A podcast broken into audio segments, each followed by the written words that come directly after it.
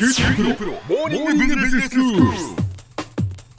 今日の講師は九州大学ビジネススクールで異文化コミュニケーションがご専門の鈴木雄文先生です。よろしくお願いします。よろしくお願いします。先生今日はイギリスの歴史シリーズでございます。はい、えー長いことしてまして、35回目を数えまして、はい。えー19世紀の話にだいぶ入っているんですけれども、えーと前回はですね、19世紀の初期にまあいろいろあの世情の不穏なところが現れてきて、はい。でその中で、えーロンドン警視庁というのが出てきたという話までしたんですね。ええ。でそのままあの、えー19世紀の世の中の話を続けていきたいのですけれども、はい。まあ、警視庁の話が出てきたので、えーちょっとそこに立ち止まって、えー途中下車というか寄り道をしてみようと思ってるんですが、ええはい。えーとですね、ロンドン警視庁1829年の創立です、えー相当な歴史がありますがね。はい、正式な名称はメトロポリタン・ポリス・サービスと言います。えーえーまあ、首まあ、首都警察サービスとでも言うのかな。はい、で通称をスコットランドヤードというという話を前回してなんでという話だったと思います。ええええはい。はい。えーとあのー当時一番最初の庁舎ですね、あのー建物お役所の建物が建ってた地域の前の通りがグレートスコットランドヤードっていう通りだったんですね、ええ。そういう名前の通りだったので、まあ、通称としてスコットランドヤードと言われるようになったということなんですね。うん。で通りっていうのは英語ではストリートなんかの他にアベニューとかブールバールとかヤードとかあのガーデンとかいろんな言い方をするんですけどもそのうちの一つです。はい、でなんでスコットランドというかっていうところまでは僕も把握してないんですけど、ある都市に、えーまた全然別の地域の名前がストリートの名前についてたりするのはイギリスではよくあることなんですね。で何か多分きっかけがあったとは思いますけど、はい、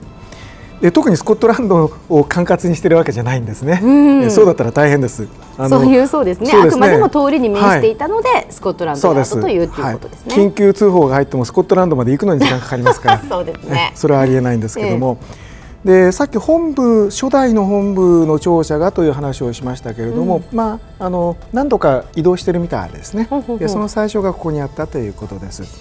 でこのロンドン警視庁っていうのは、えー管轄としては英語ではグレーターロンドンっていうんですけども、ええ。ーまあ、日本語では大小の大をつけて大ロンドンって言うんですけどね、まあ、いわゆる私たちがロンドンって言った時に、えー持つイメージのロンドンです。はいはい。はいはいえーで厳密に言うとですね大ロンドンの中に一番小さなところでザ・シティっていうところがあるんです。1キロ四方ぐらいのところなんですけども、はい。いえーいわゆるイングランド銀行とかあの非常に金融の中心街になっているところでロンドンの中でも一番その中心部ええええっていうことなんですね。はい。でそこを The City と、まあ、通称で呼んでいて、シティ・オブ・ロンドンと呼ぶんですね。でそれに周りにくっついているロンドンのいろんな特別区、はいはいえー東京でいうと23区に当たるようなもんですね。えーこれ32あるんです。はいでそれとさっきの、えーシティですね、ザ・シティがくっついたのをおおむね大ロンドンと言います。うーんってことはまあロンドンって言ってもすごくやっぱり広いわけですね。そうですね。ええーそうなんですけどもザ・シティっていうところは夜は実は人口でいうと数百人程度しかないんですね。えほでそれに対してえー昼間は働いてくる人がたくさん集まってきて膨れ上がると、東京の都心部と同じことなんですね。それに対して大ロンドンになると、えー例の700万とか800万とかっていう数字になるわけです。でそのロンドン警視庁の他にですねこのシティ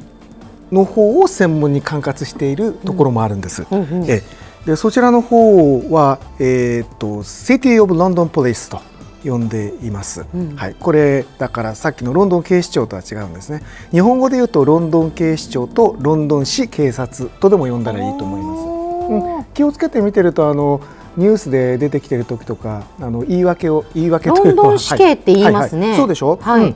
あのいろんなあの区別をしていると思うのええで気をつけええ。てニュースを聞いてみるといいと思いますね。はいでこの、えー、とロンドン警視庁の方はいろんな作品にも出てて、えーホームズシリーズも出てくるし、えーアガサ・クリスティのエルキュール・ポアラなんかにも出てくるんで、まあ、皆さんおなじみだと思います。はい。という、えー、と寄り道で今日は寄り道の方が時間が長かったんですけども、えー、と世の中の話にまた戻っていきたいと思いますが、まずあの19世紀にえー目につくものとしてですね選挙法の改正の問題があります。はいこれは一つの社会運動で国の政治を決める議会議会に出せる議員を決める人が誰かというその選挙人は誰かってことですけどもこれが時代を踏むごとにだんだん広くなってきたわけね。で最終的には、えー成人の男女だったらみんないいですよっていうことになるわけでそういうのを普通選挙法って言いますよね。はいで、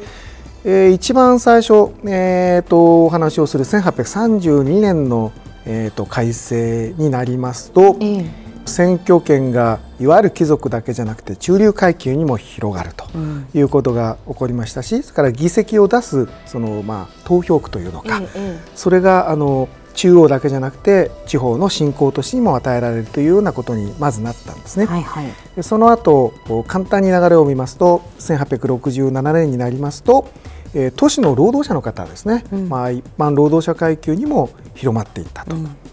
ただこの頃は労働者といってもこれ全部男性なんですよ。はいはい。で1884年になりますと都市労働者だけではなくて農業の方から鉱山の労働者の方にも、えー拡大して、うん。ただこれでもまだ女性は入ってない。え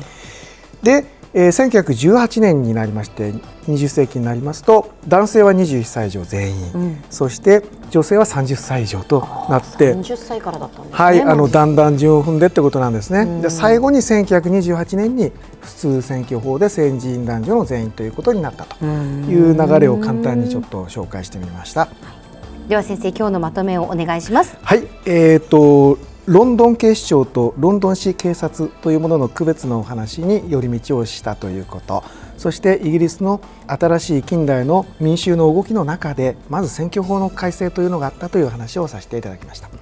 今日の講師は九州大学ビジネススクールで異文化コミュニケーションがご専門の鈴木雄文先生でしたどうもありがとうごありがとうざいましたございました。さて QT プロモーニングビジネススクールはブログからポッドキャストでもお聞きいただけます。また毎回の内容をまとめたものも掲載していますのでぜひ読んでお楽しみください。QT プロモーニングビジネススクール。お相手は小浜もとこでした。